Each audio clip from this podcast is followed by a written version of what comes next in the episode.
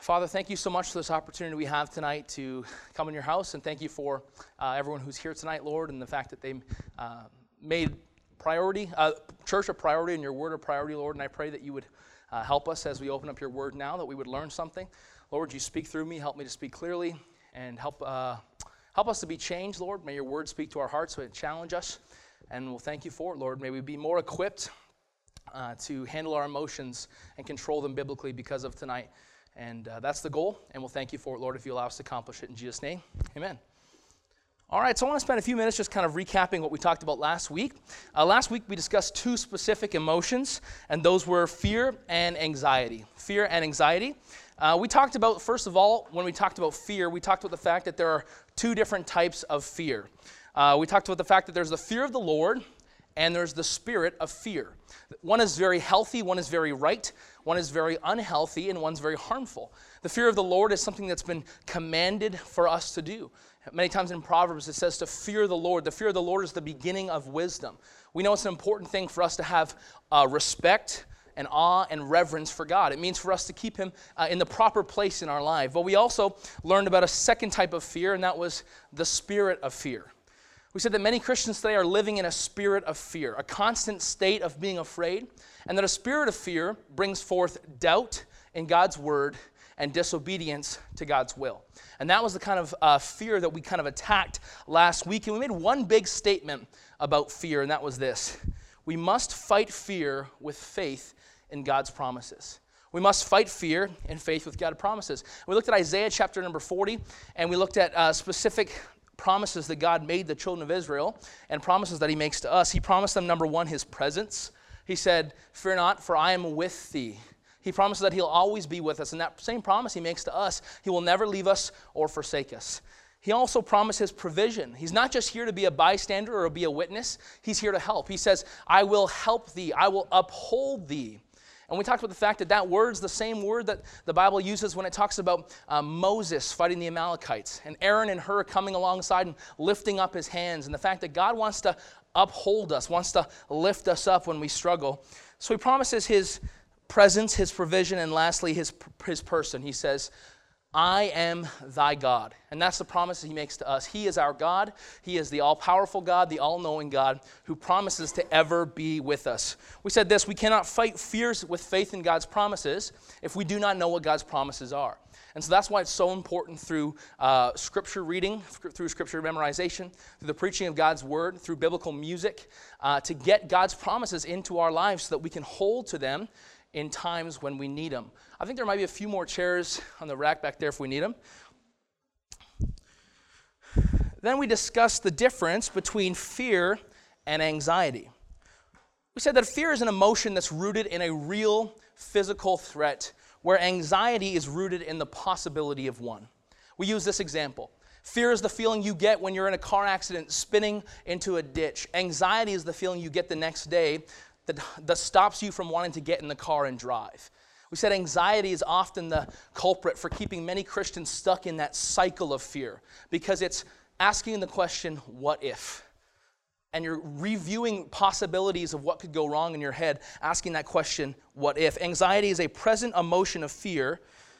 Oh, let me jump back here. A present emotion of fear produced by the uncertainty of the future. It's a feeling that we feel right now based on something that's uncertain in the future. And we said people who struggle with anxiety have a constant conversation going with themselves.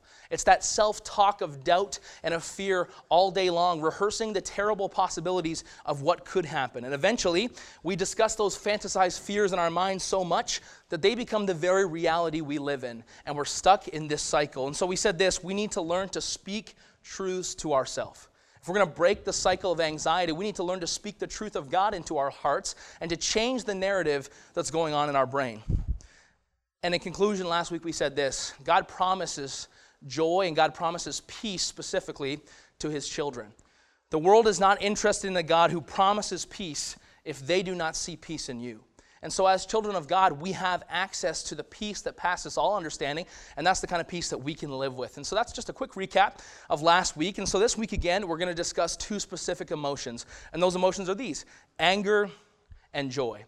Anger and joy. And so, we'd like to start tonight with anger. With anger. Now, some of you are saying this tonight. Perfect. This lesson is for the rage filled, angry man. The man who lashes out in temper. And you're right. But this lesson is not just for that man, this lesson is also for you. See, the truth is, anger is a human emotion that's common to all. Just because we do not all express our anger uh, like a parent at a hockey game, right? a mad, angry dad at a hockey game, just because we don't all express our anger that way doesn't mean we all don't struggle with anger. Nerina uh, Ramlakhan, a neurophysiologist uh, at Capio Nightingale Hospital in London, was quoted an article in an article, uh, "Why Anger is Bad for You." Sorry, that's a tongue twister. She, she was quoted in this article, and she said this: we used to divide people into two types, A and B. The A's were driven, aggressive. They were associated with anger and heart attacks and stroke. The B's were calmer and we thought healthier. But now we just separate differently, uh, those people differently into those who hold rage in and those who express it out. You see, it's, in science, it's very clear. It's not a matter of some are angry and some are not angry. It's just a matter of we're all angry. Some express it outwardly and some contain it inwardly. And so tonight, you may not be someone who's characterized by anger to your friends or to your family or someone in this church, but at times we all struggle with anger. And the, the truth is, the people in this room who we might think less, least likely to struggle with angry, anger might be the people struggling with it the most because they are bottling it as opposed to expressing it. It's important as we move forward to know this that anger is not inherently wrong or sinful. There's nothing wrong with anger specifically itself. Anger is an emotion, and we discussed the first week that emotions are blessings, not curses. They're given from God. I truly believe that anger was given to Adam and Eve prior to the fall. It's not an emotion that they developed after sinning. No, that was an emotion that God had given them before the fall. It's not inherently wrong or sinful, though oftentimes we think that it is. But just like we discussed with fear, there's a spirit of fear and a sinful fear. The fear, oh, there's a spirit of fear, which is the sinful fear, and the fear of the Lord. There's two types of anger as well. There's a righteous anger and a sinful anger. There is a righteous anger. There is a type of anger that is right and that is good. It is not sinful. A common example of this was found in John chapter number 2. I understand that might be a little small to read. But John chapter number 2 in verse 13, the Bible says this And the Jews' Passover was at hand, and Jesus went up to Jerusalem and found in the temple that those sold oxen and sheep and doves and the changers of money sitting. And when he had made a scourge of small cords, he drove them all out of the temple, and the sheep and the oxen. And he poured out the changers' money and overthrew the tables.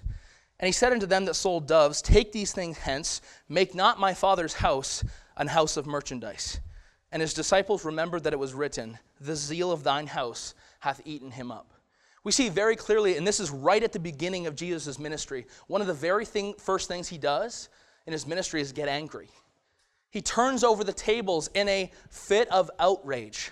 It's anger, but we know biblically that Jesus did not sin. Therefore, it is not a sinful anger, it's a righteous anger.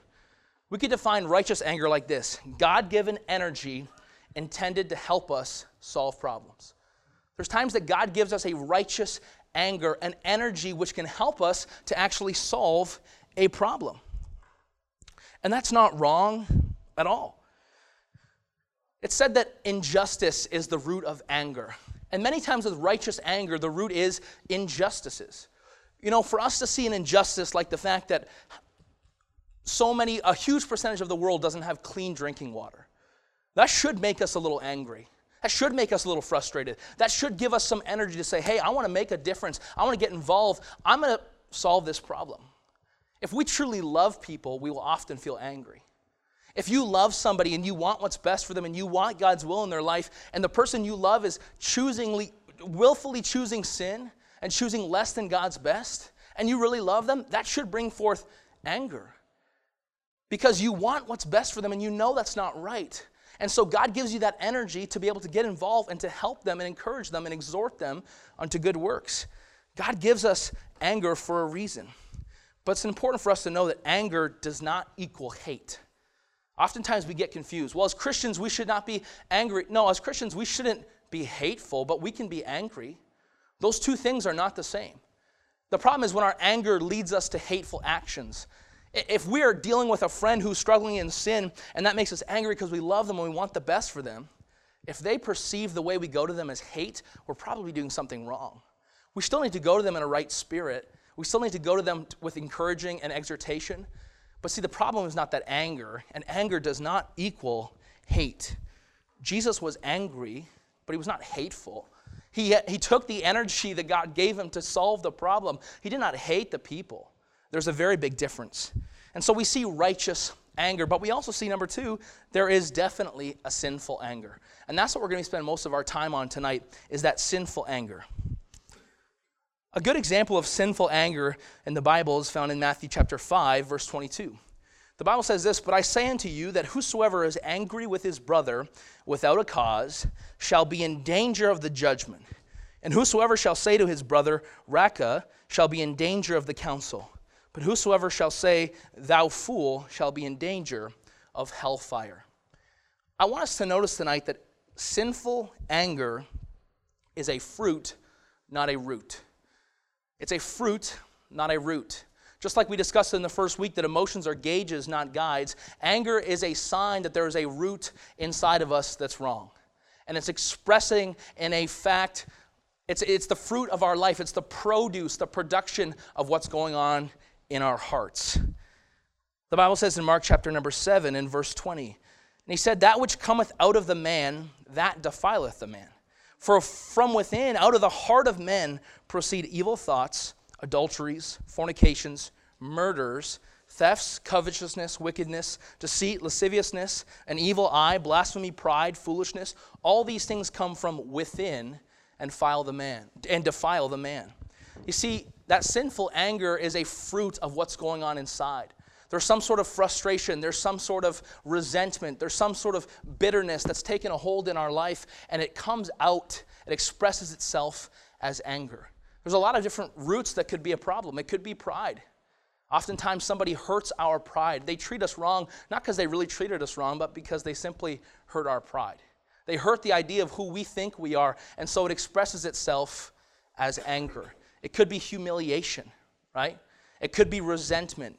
It, there's all kinds of things that can uh, be, bring out the fruit of anger. But not only is sinful anger a fruit, not a root, but notice, secondly, with me, that sinful anger isolates, it doesn't vindicate. We often think with our anger that it's going to solve problems. We think if I get angry with the person who's hurt me, then I will get revenge. It means the answer to the problem. I will get back at them by being angry. But it's important for us to know that anger, sinful anger in our hearts, does not vindicate any injustice. All it simply does is isolate us. It builds a, a wall of injustices, and really what it does is, brick by brick, laying on resentment, injustice, frustration, it builds a prison when we build ourselves into the prison of anger, and it isolates us from the world where we think we have to get back at everybody, but all we're doing is hurting our relationships. We see this in Matthew chapter number 5 again in the next two verses. Therefore, if thou bring thy gift to the altar, and there rememberest there that thy brother hath aught against thee, leave there thy gift before the altar and go thy way. First be reconciled to thy brother, and then come and offer thy gift. Here's what God is saying Don't try to get close to me at the altar if you have aught with your brother. Because anger, bitterness, those kind of roots of resentment in our life, they distance ourselves from the world, from our relationships. And in turn, by distancing ourselves horizontally, we distance ourselves from God. God says, Don't come to the altar to bring a gift to me if you know you have aught towards your brother. He's like, Leave it at the altar. Go get that taken care of first because we see anger destroys relationships. It destroys our physical relationships, our family relationships, and it destroys our spiritual relationship with God. Anger builds a prison and it puts us inside. We see this even in the Bible. The Bible says in Proverbs 22 Make no friendship with an angry man and with a furious man shalt thou not go. The Bible even commands us to avoid angry people. And when we get angry, all we do is isolate, push those away because we have resentments against the world, and in turn, it turns us away from God.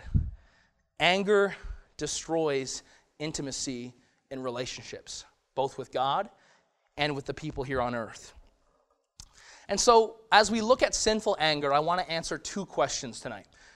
Two questions. And the first question, uh, if you guys would turn in your Bibles to Ephesians 4, we'll be there uh, most of the rest of the time uh, discussing anger. But the first of the two questions um, that I want to ask tonight and try to answer is this How do I know if my anger is righteous or sinful? How do you know if your anger is righteous or sinful? And that's a tough discussion. I've often heard, well, there's a pretty good chance your anger is not righteous, which is probably true, but that's not maybe a good enough answer, a good enough evaluation for our lives. How can we know if the anger we feel is righteous or sinful? I'd like to look at five points that we could use as a checklist tonight quickly to determine whether our, our anger is righteous or sinful. And they're all questions. Number one, does your anger have a right cause? Notice I said a right cause, not just a cause. Anger always has a cause. Very rarely are we just angry for no reason. There's usually something that causes us to be angry. The question is not is there a cause, the question is is there a right cause? Is there a biblical cause?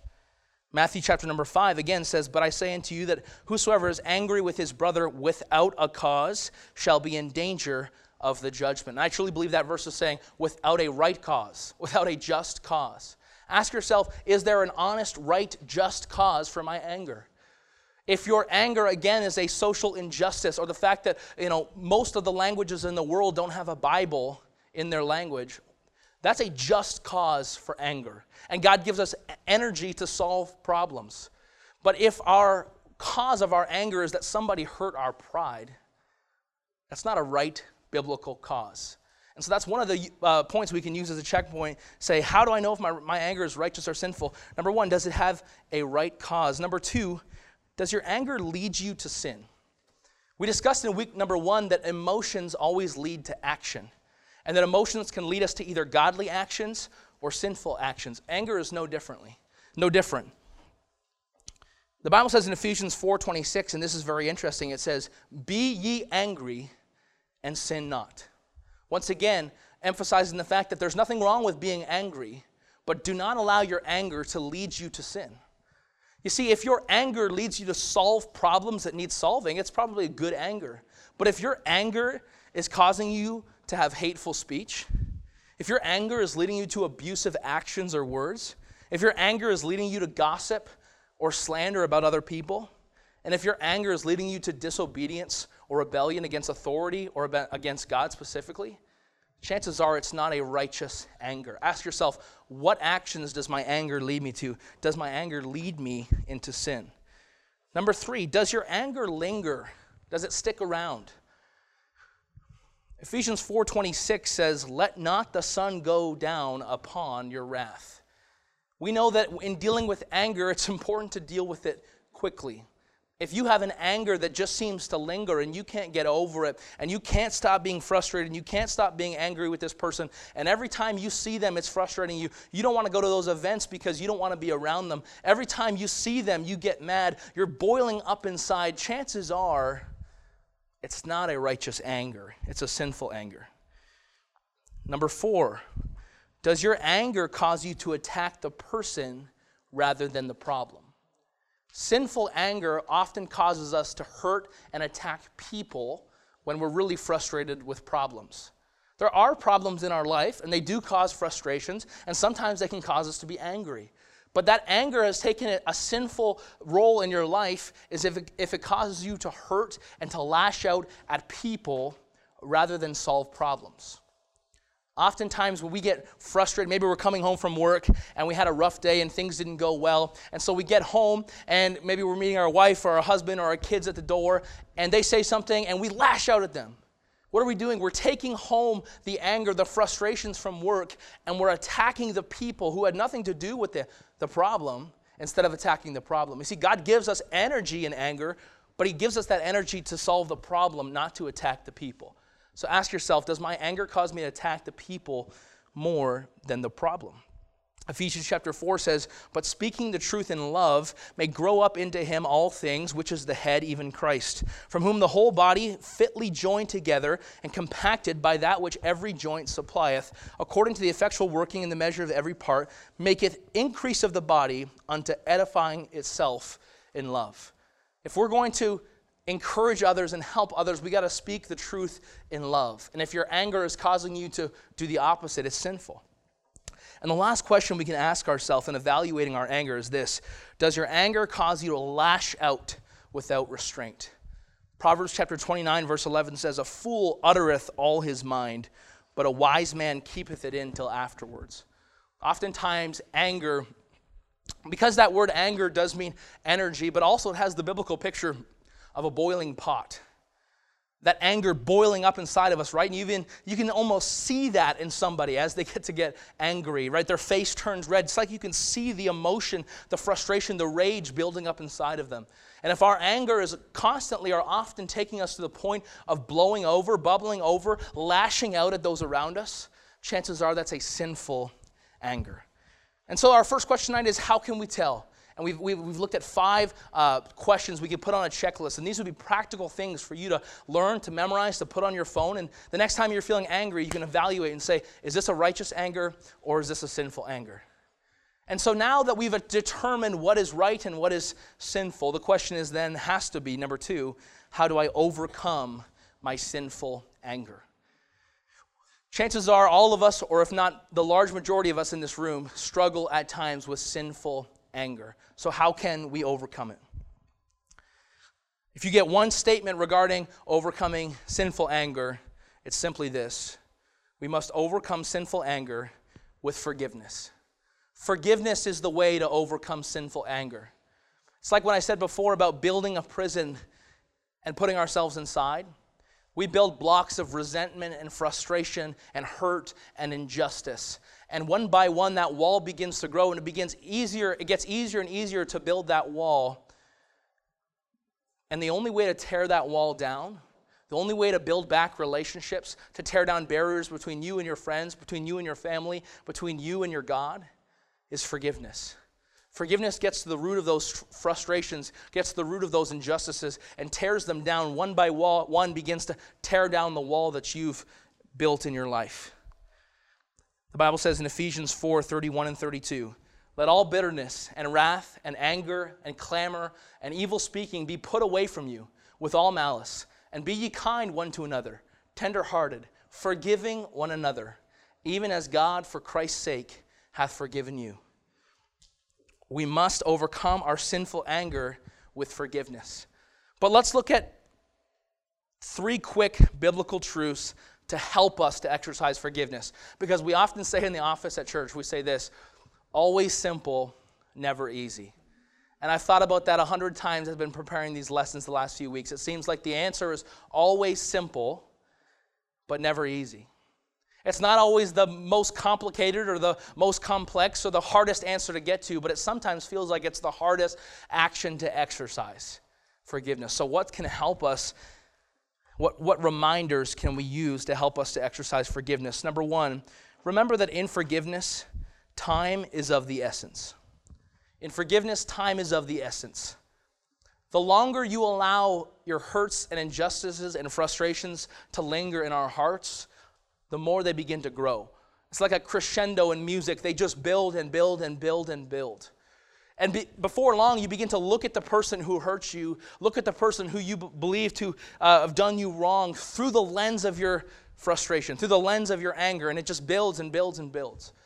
No doubt there are some of us in this room who are holding on to wrongdoings that someone has done to us literally years and years ago.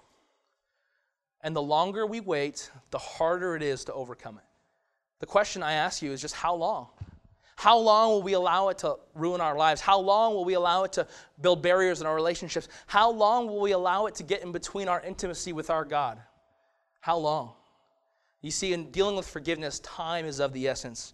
The Bible says clearly, as we've looked at already, let not the sun go down upon your wrath. And I don't necessarily believe that It, it means that we literally, you know, if it happens at 11:15, we should go to bed at 11:30. But I believe the principle is simply this is don't let it linger. Don't let it wait. If you can, do it before you go to sleep. Especially in a relationship and a married relationship, get that right, get that dealt with. The principle is clear, let not the sun go down upon your wrath. The longer you linger, the more you keep yourself in bondage. You see, it's been said about bitterness, and I think it's true about anger. It's the poison that we drink hoping it will kill the other person.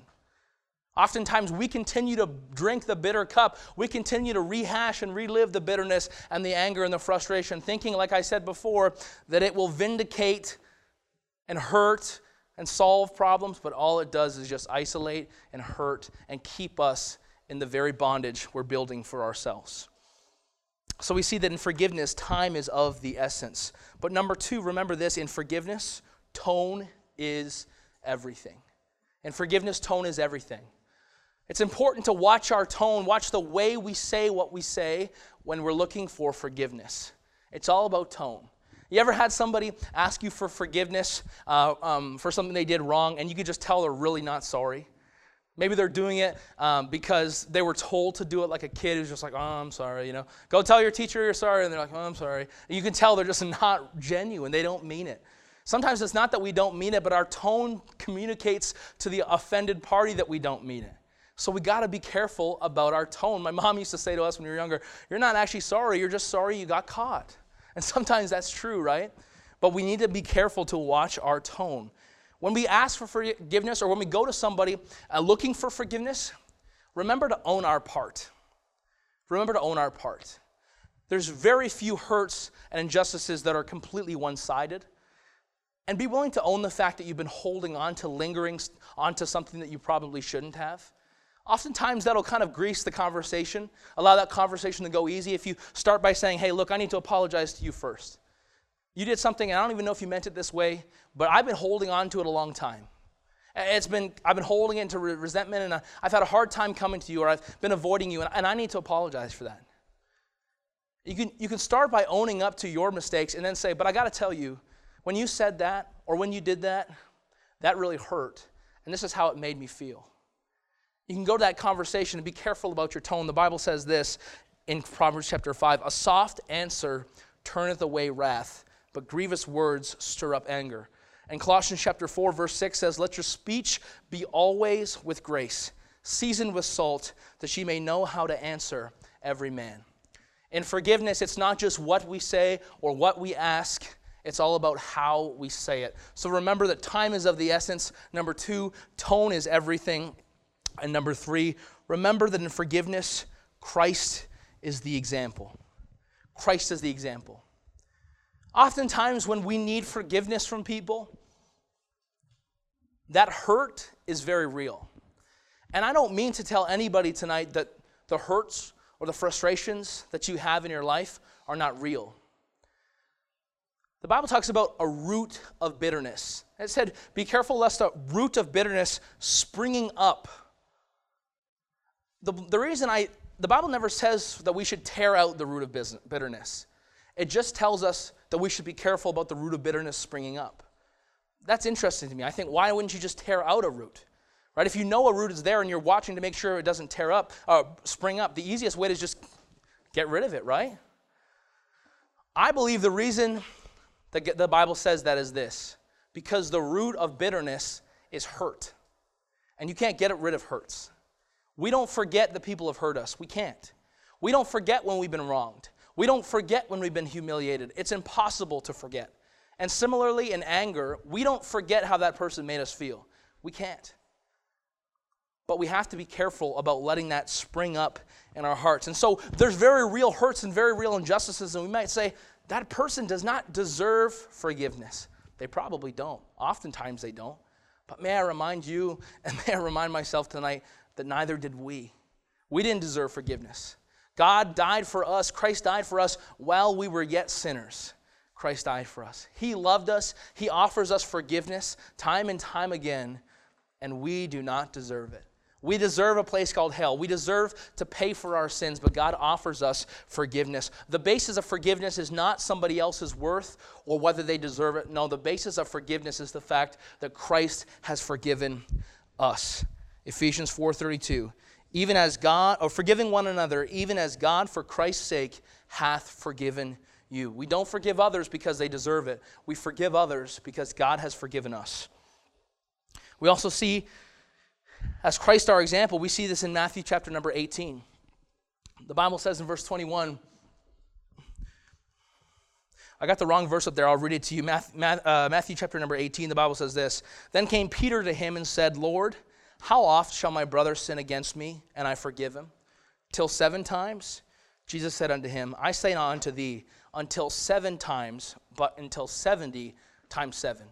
Jesus, has the great example, of saying, hey, it's not just seven times you got to offer forgiveness, it's 70 times seven. And really, what I believe him to be saying is just, you just keep offering forgiveness as many times as, as it's needed because that's what Christ does for us. I'm glad that God doesn't give me seven chances and then call me quits. He doesn't give up on me. And so, though it's difficult, though it's simple but not easy, we must offer forgiveness to others.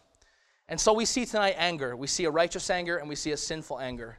We see a checklist of how we can assess our anger, and we see that through forgiveness we can overcome our anger. But let's continue on this evening to talk about joy. Let's talk about joy. Now, joy is a great thing, joy is an exciting thing. Joy is uh, not a sinful emotion. In fact, it's the opposite. Anger oftentimes is a sinful emotion or emotion that leads us to sin. Joy is rarely an emotion that leads us to sin. Joy is something, in fact, that we long for. We don't long for sinful a- anger, but we long for joy.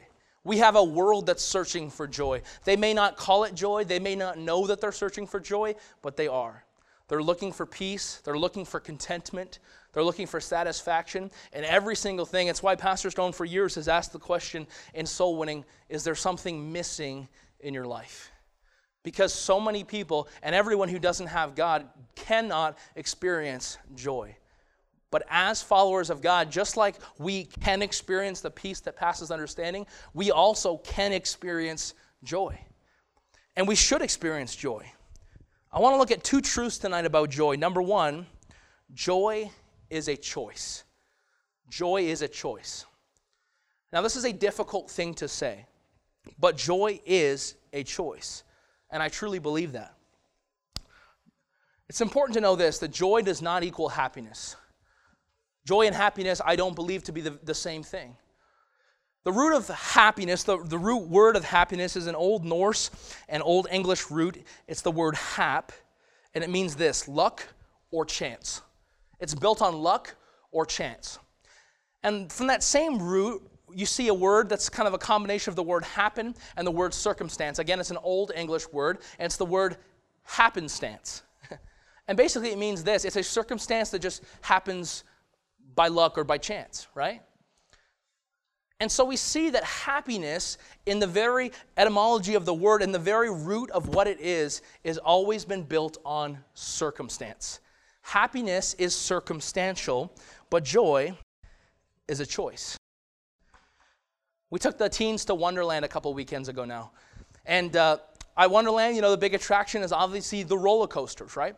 Uh, and I was surprised that some, more of the teens were afraid of the roller coasters than I thought they'd be. But specifically, one aspect of roller coasters is scary. I think to most people it's pretty universal, and especially last weekend we found that to be true. The teens were good at riding rides except for the ones that had this specific aspect.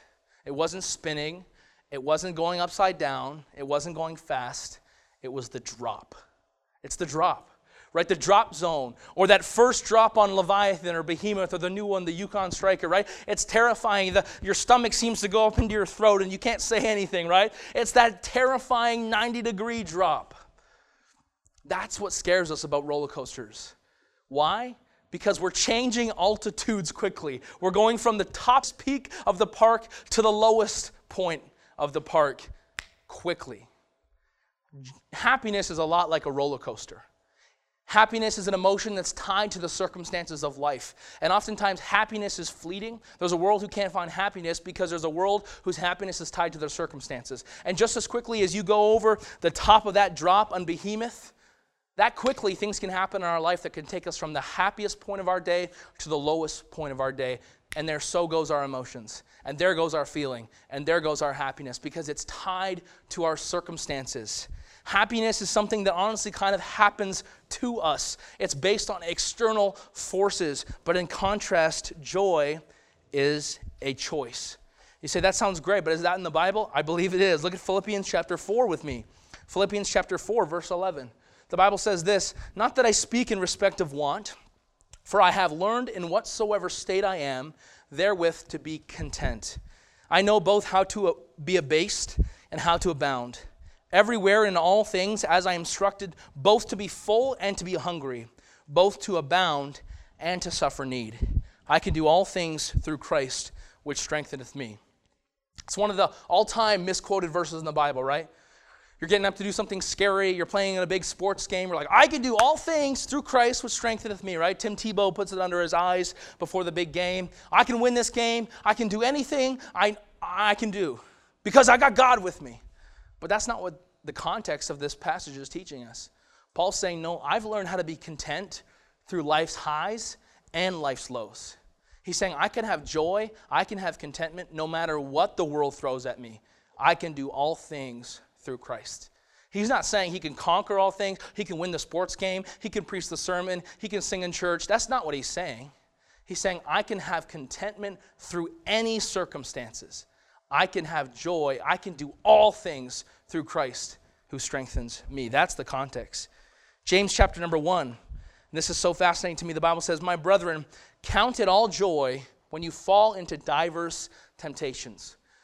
The Bible says, hey, when you when you're go through when you're going through really tough times, temptations and trials and the testing of this life, count it all joy that seems to be contrary. But again, it's enforcing the idea that joy is a choice. It doesn't matter if we're going through trials, it doesn't matter if we're going through temptations or testings. It's a choice. That word count means this to lead, to go before, and to have authority of, over. It's the idea of a prince or a governor who rules and reigns and has authority over the people. Here's what the Bible is saying Count it all joy. He's saying, Choose joy. You lead your emotions. You have authority over your emotions. He's saying you're in control of the situation. You're the governor. You're in charge. You lead. You go before. Don't let the world tell you what happiness is. Don't let your circumstances dictate your feelings. No, you count it all joy. You choose joy when you're going through tough situations. You're in charge. You have the authority. You can choose joy. And that's the message that God has for us tonight. You are an authority over your choices, therefore, you can choose joy. The Bible says this in Colossians 3 set your affections on things above, not on things on the earth. We can choose to set our affections. We can choose to have joy. The Bible says this in Psalm 37 4 Delight thyself also in the Lord, and he shall give thee the desires of thy heart. Oftentimes we get this wrong. We delight ourselves in our desires and hope that we'll get joy from the Lord. But we get it out of order. The Bible says, Delight thyself also in the Lord, and he shall give thee the desires of thine heart. If you're struggling with having right desires, if you don't feel like you want to serve the Lord or to get to know the Lord or read your Bible or be in church, if you're struggling with right desires or struggling with wrong desires, chances or delights, chances are you're just following your desires.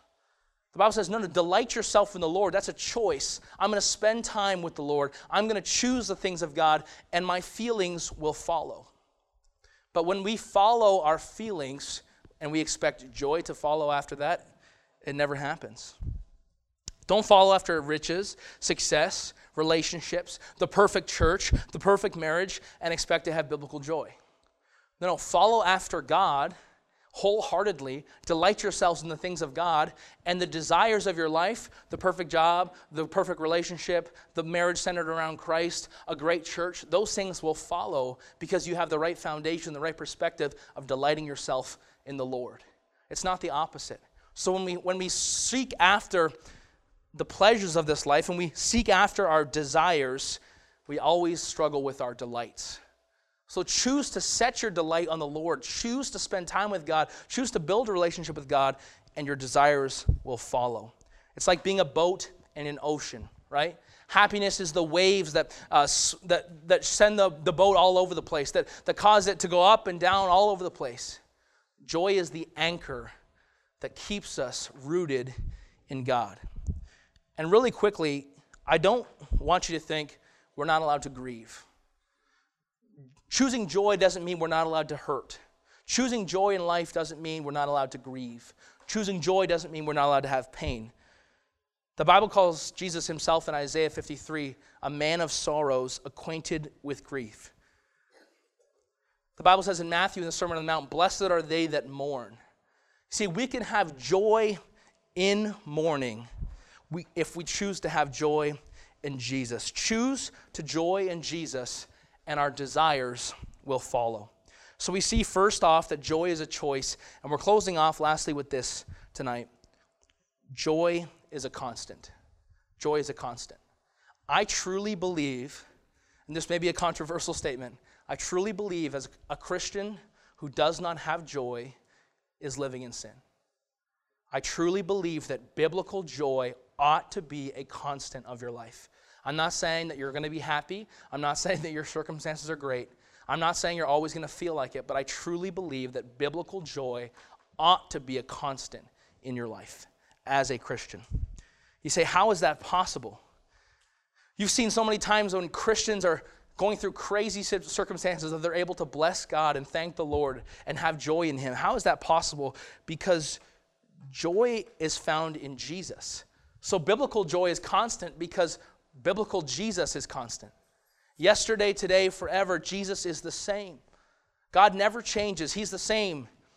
His person doesn't change, His love for us doesn't change, His plan for the world doesn't change, His promises don't change. He'll never leave us or forsake us. He never changes. And what He's promised to us never changes. And so, therefore, our joy never has to change because it's rooted in Jesus Christ.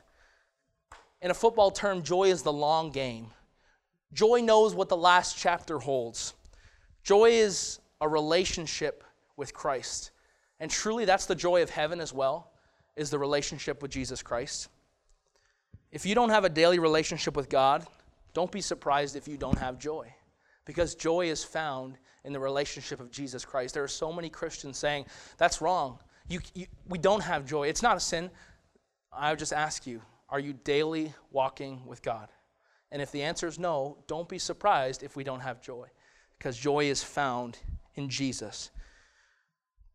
And we see Jesus doing this very same thing when he was on the earth. Hebrews chapter 12 says this looking unto Jesus, the author and finisher of our faith, who for the joy that was set before him endured the cross, despising the shame, and is set down at the right hand of God.